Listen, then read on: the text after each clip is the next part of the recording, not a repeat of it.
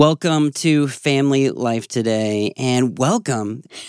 How do you feel when I say that? It's a special day. It is a special we day. We sort of feel welcomed. Good. I said it like four times. What do you want from me? Like a a, a new car or something like yeah, that? that, that would be nice. Too bad.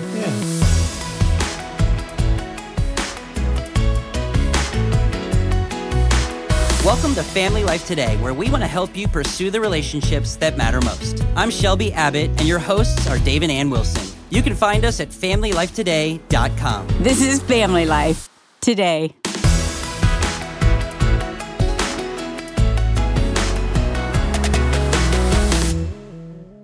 So David and Ann Wilson are here, and special guest David and Meg Robbins. Thanks Welcome for my new to car. you. That's amazing. Welcome to you as well. Today is a special day because we're talking about different clips that we've heard no, from the it's past special year. because you're here, Shelby. Oh, That's thank you so you didn't tell all- our listeners Thank- who you are. You're Well, Shelby we're Abbott. I'm all Shelby together. Abbott, yes. And, uh, you know, it's a good day to be talking about what God did over this past year. We, we Hmm. went through, we combed through all the guests that we had, and we pulled out different clips, nuggets of wisdom that people shared with us over the last year in 2023. And today we're talking about the impact of a good man. the memoir of David Robbins.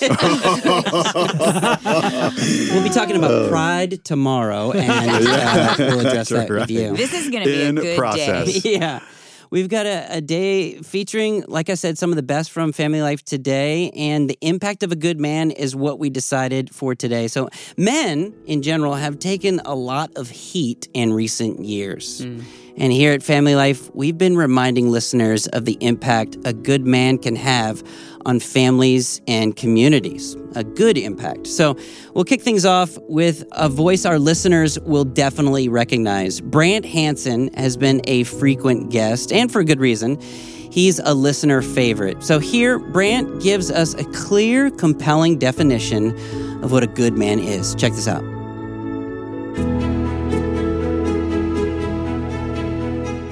Adam was given a job, and it's keeper of the garden. So that wasn't something that was articulated to Eve. She's given another incredible role, hmm. like an expansive role, this ezer rule, which is a word that's used for God as rescuer later on in the Old Testament many times. But for Adam, keeper of the garden is his thing. And so everything falls apart when he doesn't do his job. Hmm. And that's what I'm trying to say, unpack that for guys to go, look, you don't have to be jacked. You don't have to have ripped abs. You don't have to have an incredible four by four. Those things are fine, but they're not the point. right. The point is providing security for the people around you, starting with the people in your home, but emanating out from there. Being a keeper of the garden means you're somebody who creates the space around you with whatever influence you have. The vulnerable are secure there. And people get to thrive and bloom because of what you do. And it can be like for me, I just traffic in words. That's my thing. But hmm. for other people, they have other abilities and skills. But that's what we're for. And I make the point, I try to make this really vividly. And I'm telling guys, this isn't why you do this, but it should help you understand that it is what you're supposed to be doing. Women find it wildly attractive. It's It- true. it's true. It's true. Why do women find that attractive? I think when a man serves, when he lives out who God called him to be, when he's the protector, when he is the one that's there to provide justice, there's something that's so attractive about that man that we're drawn to that man. Well, it's across cultures. And it's not this I own you protection No. stuff. It's I'm there to be a fan of my wife. I want her to thrive and bloom. Same thing with my kids, the people around. Like I'm somebody who creates space for that. If you think about it too, a garden is somewhere where species that normally wouldn't thrive in the wild get to bloom and become everything, like these incredibly beautiful species. Hmm. That's my job. You don't have to be a great looking guy. You don't have to have incredible abs. If you make her feel secure, your wife will find you attractive. And conversely, if you make her feel insecure, all the muscles or the motorcycles or the cool tats in the world will not help. Like, if you don't make people feel secure to thrive around you, you're not being a keeper of the garden. You're being the opposite. Of, you're actually the, you're the invader of the garden.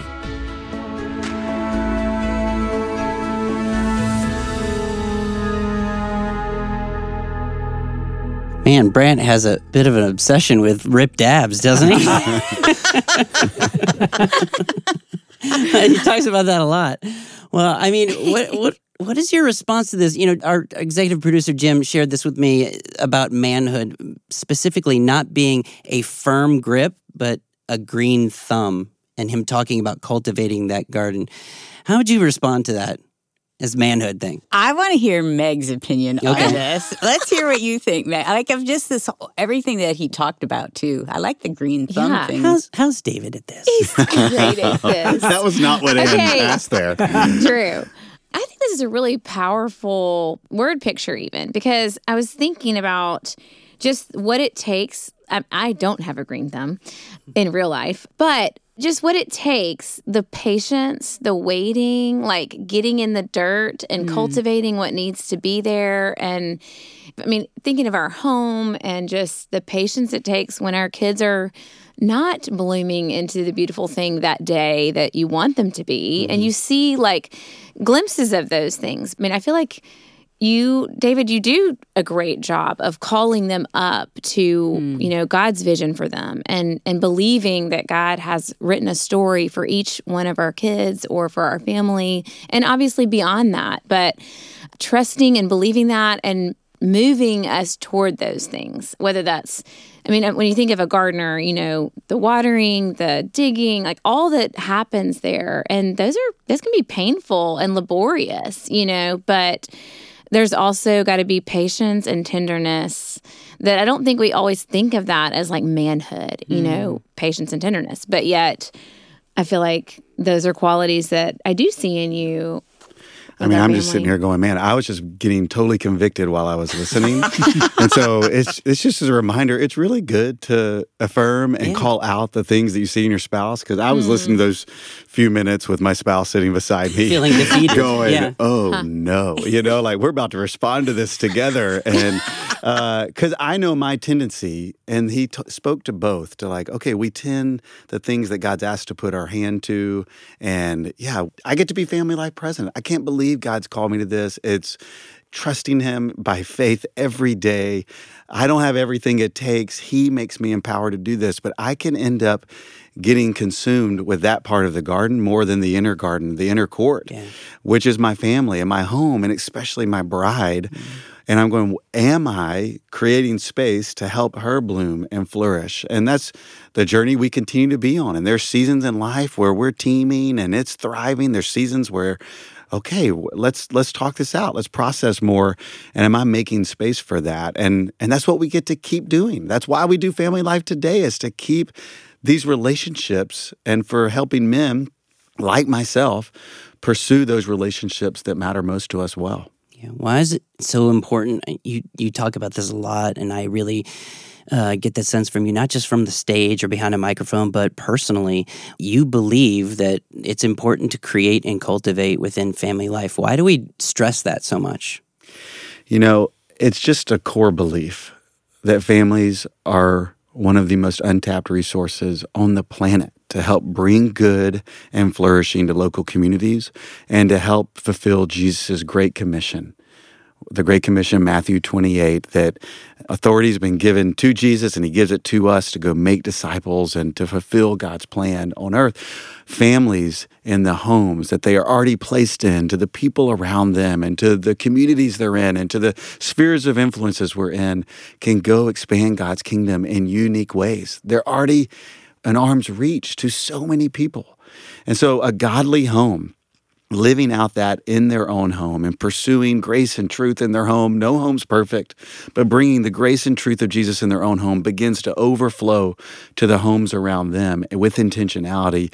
It really is a way that the world will be changed. It was Jesus' model. It was Jesus' plan. And that's why we're so passionate about helping homes continue to grow into godly homes. is because we know that will help fulfill Jesus' plan of extending the kingdom to the people around them. And that's why we unapologetically invite people to give to family life today and to contribute this important year end month that we're in, where we have this matching challenge where every gift you give can be doubled dollar for dollar.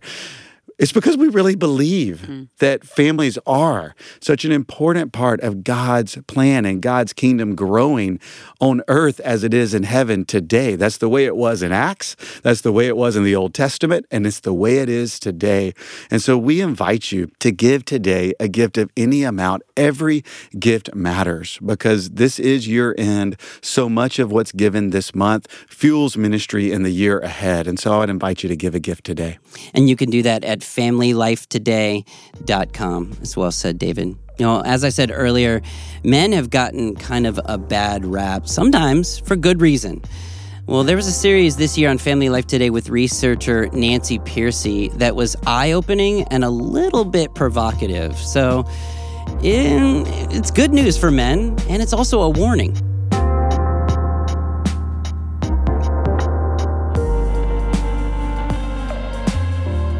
Studies have found that evangelical family men, meaning husbands and fathers, who attend church regularly are the most loving husbands and the most engaged fathers. So, compared to the average American family man, evangelical men are the most loving to their wives. And yes, they do interview the wives separately. Hmm. That's important because women wouldn't necessarily be honest. Right. And the women report the highest levels of being happy with the way their husbands treat them, with a feeling loved and appreciated. They are the most engaged with their children, both in shared activities like um, sports and church youth group, and in discipline like setting screen time or setting bedtime. They are the least likely to divorce of any group in America. And here's the real stunner they have the lowest rates of domestic violence of any major group in America. Wow. I had to read mostly academic sociological journals to pull this out because But it was there. it was there. But what happened is the sociologists went back to the data then. It turns out truly committed Christian men who do attend church regularly, that's a, a fairly reliable correlate of whether they are truly committed Christians, authentic Christians, versus nominal. I mean, am I right in what I read? You saying that the difference is if you're a practicing evangelical man, all the things you just said are true. If you're nominal, you're worse than a secular man. Yes. First, their wives are the least happy. They're the least engaged with their children in terms of shared activities and, and discipline. They have the highest level of divorce, hmm. higher than secular men, and they have the highest level of domestic violence of any group in America, higher than secular men. And this is what the church is up against then because they are claiming to be Christian. I thought you and I probably hang out mostly with very committed Right. Christian men. So we think, oh, those nominals, that's probably a small group, right? no, they're about the same size. Hmm. Some people ask me, well, why are they worse than secular men? It seems to be they hang around the Christian world enough to get the language of headship and submission. Oh. And then they insert secular meaning of dominance, control, entitlement, and so on. But they've picked up the language that makes them feel more justified hmm. in those kind of attitudes. And so they end up actually being worse than secular men.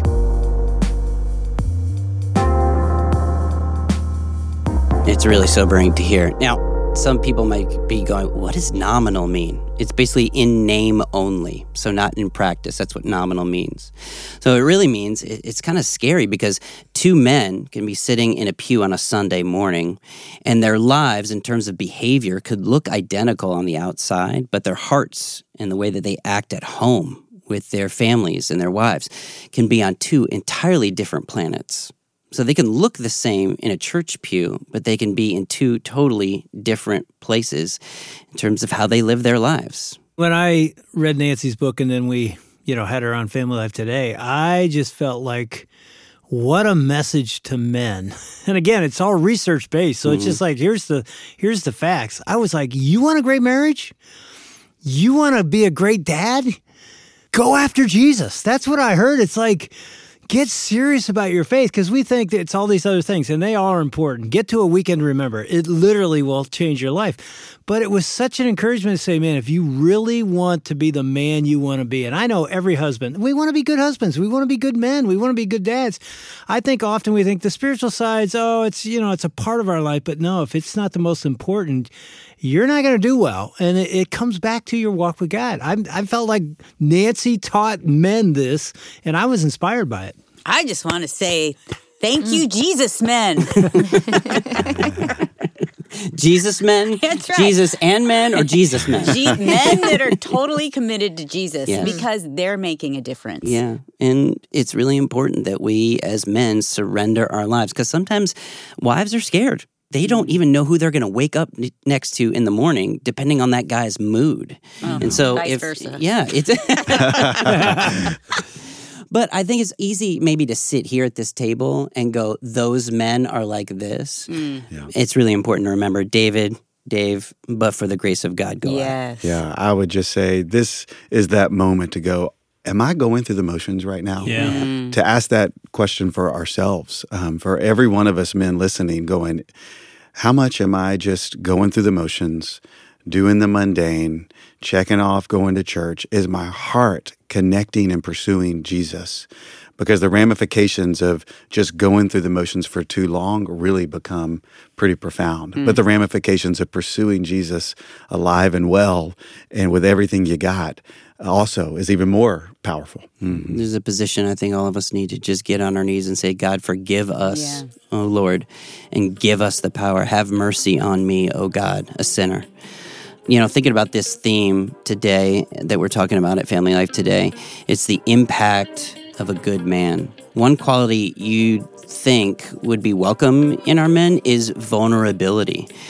But according to Kelly Kapic, that's just not always the case. Listen to this. You know, Brene Brown. Yeah. And she did this TED talk on vulnerability. And last right. time I checked, I think it's like 60 million views. Wow. Hmm. And um, one of her her later um, I don't think it's actually in a written form. It's an audiobook.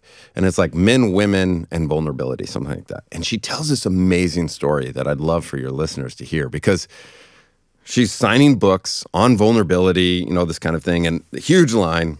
And this woman and two daughters come and a husband come. And she starts to sign the books. And the husband says to her, I really love your book. I love everything you have to say about vulnerability. And she says, Thank you. And then the wife says, You know, let's go. And he's like, No, I have something else to ask Brene Brown. And the wife's like super uncomfortable. And she's like, No, we got to go. And the husband's like, No, I'm going to ask her something. And she's like, All right, me and the do- girls will be in the back. So it's just her and this line behind him. And he says, I noticed that when you write about vulnerability, you never write about men. And I love everything you have to say. But why don't you? And she said, when she talks about it later, she said, Oh, I, I thought I had a great answer. She just said, Well, because I never study men, I just study women. And he said, Oh, isn't that convenient? and then he said, Because guys, when we try and be vulnerable, we get the blank kicked out of us. And then he said to her, Before you start talking about those mean coaches and unfair dads and cruel dads and all that, he said, I, am just going to tell you that woman and those girls that just went by, they would rather see me die on my white horse than fall off.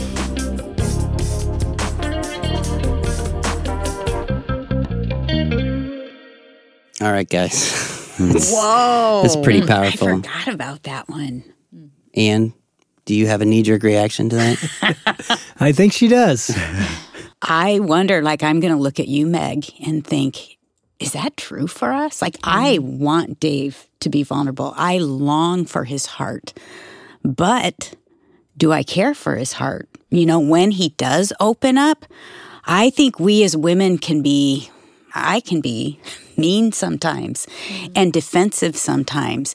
And that makes me sad for our men to think that we'd rather have this image of who they think we want instead of like, let me share the inner parts of my heart with mm-hmm. you. I long for that, but am I good at receiving it? That's a good question. That's what did you think? question. And I think it made me question am I setting the table for David to enter into that? Exactly. Easily, you know, because like you said, I long for him to crack open his heart more and continue to let me into what he's really feeling and thinking at some levels. But in other places, I'm like, am I being like this woman who actually has this certain idea or what she wants and she's therefore kind of putting up a fence and Yeah. not allowing her husband to do that. I'm I like, think we can say our kids are needy. I don't need you to be needy too. you know what I mean? Like You don't just need that extra yeah, kid. Pull Yeah. it together and just be the man. Well, I mean, uh, part of a, what I'm thinking, we started today with Brant Hansen saying a woman is attracted to a man who makes her feel safe and mm-hmm. secure, and that mm-hmm. means a man has to be strong. and so oh, I know I want to be strong for you so that you feel safe and my kids feel safe.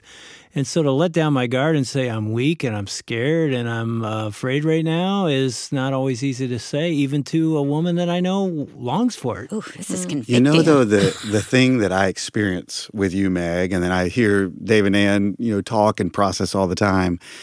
When I'm complaining or just like kind of venting, well, I can see how that may be what cultivates. But when I am talking about the probably improper places, I'm going for emotional security or mm. baseline connectedness or core identity and how I lunge after these things and I'm, I'm opening up about I feel like I have to prove it today or tomorrow and mm. I'm, I'm living under this pile of prove itness, you know, prove it, prove it you want that vulnerability. Yeah. Mm-hmm. You you are pointing me to Jesus. You're affirming me. You're not you're not placating me. You're you're you're letting me sit in the rawness of it, but you're pointing me to someone greater. Mm-hmm. And there's that difference of that is what women want. But yet as men are we cracking open to that baseline security space because if we want being truly loved, then we've got to succumb to the mortifying ordeal of being truly known. Like that that actually has to Yeah. we all have to offer ourselves up to that, both men and women. Yeah. And the truth is, that is real strength. Mm. When I am weak, then I am strong. Mm. you know, it's just a reminder of what we aspire to here at Family Life Today. Every day, we want to be a place where you find encouragement and practical hope. Even when you fall short of pursuing the relationships that matter most, we fall short of that.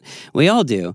There really, truly was only one perfectly good man. His name is Jesus Christ.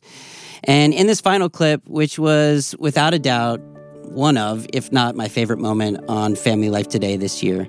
So we hear from a gentle man named Paul Miller, who perfectly captured the heart of true manhood found in Jesus. This is compelling stuff here. Listen to this.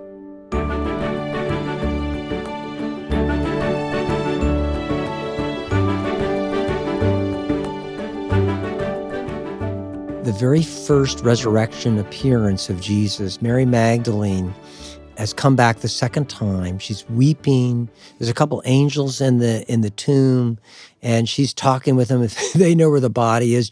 And then she turns around, and there's Jesus standing there, just looking at her. He's he's been watching her whole conversation. Hmm. he and he's not said anything. And he he says to her, this is all in John 20. I'm not making any of this up. And then he says to her, You know, why are you weeping? What are you seeking? I mean, he's just cracked the code that has held all of creation in death. Hmm. and he's looking at one person. he's attentive to one person. And he asks her questions. And then she ignores Jesus' question. she doesn't care what Jesus is thinking. She didn't ignore the angels. I mean, she doesn't know it's Jesus, obviously. And she says, Look, she's so focused on Jesus' body. She's so madly in love with Jesus. She's so offended that, that they've stolen his body. I mean, what could you want with his body? And she thinks he's the gardener. And she says, You know where his body is. And that's when Jesus says, Mary. his announcement that death has been destroyed that hell has been broken and that billions of people are going to come to faith and there's going to be a new heavens and a new earth. And then he himself is the first piece of that resurrection is one word, it's her name. It's the name of a person. Isn't that compelling? It's so Just good. so incredible. And do you have any thoughts on this kind of gentle, mm-hmm. powerful, personal love expressed by Jesus here? I mean, when he says he's cracked the code on The death, code. the code, and yet the first word he says is Mary. I don't know how you all feel, but he calls each of us by name. He's the God of the universe who's created the heavens and the earth, and yet he calls us, he whispers our name. Sometimes he shouts it. That's how loving and personal he is. He died for us and then calls us and draws him to. I mean, we're all teary because, like, hmm. that's who he is. That's the gospel. And that's what I long for. That's why we do what we do. Yeah, it really is. And that's such an important part of what we're trying to do at Family Life today. You know, we deeply care about Christians, but we deeply care about the individual Christian. And David Ann, you do this so well. You you talk about this every single day. You have great conversations that take us to Jesus. They constantly remind us of what the truth is, that the answer is not in self-help. It's in it's in the savior of all mankind who saved billions, as we just heard there from Paul, but he knows our name. He mm-hmm. knows me personally. We deeply care about that here at Family Life Today. And this is what we do. Hmm. we we want you to also join us in helping to reach the masses and the one. And you can do that by giving and partnering with us here at Family Life Today. You could do that in a unique way this month because every gift that is given is going to be matched dollar for dollar. We have some generous donors who are going to participate in a matching program. So everything that you give this month is going to be matched and doubled essentially. So that means if you give $50, it turns into $100. If you give $100, it turns into 2. You can figure out the math from there. so we appreciate you being a part of this ministry. You can go online to familylifetoday.com with your donation or you can give us a call at 800 358 6329. That's 800 F as in family, L as in life, and then the word today. Now, before we finish today with this whole concept of a good man, I'm thinking of that female listener who is feeling unseen by all this. Maybe she's married to a man who isn't there yet, or maybe she's single and not really in a close relationship with a man at all. Well, I have good news. We have not forgotten about you.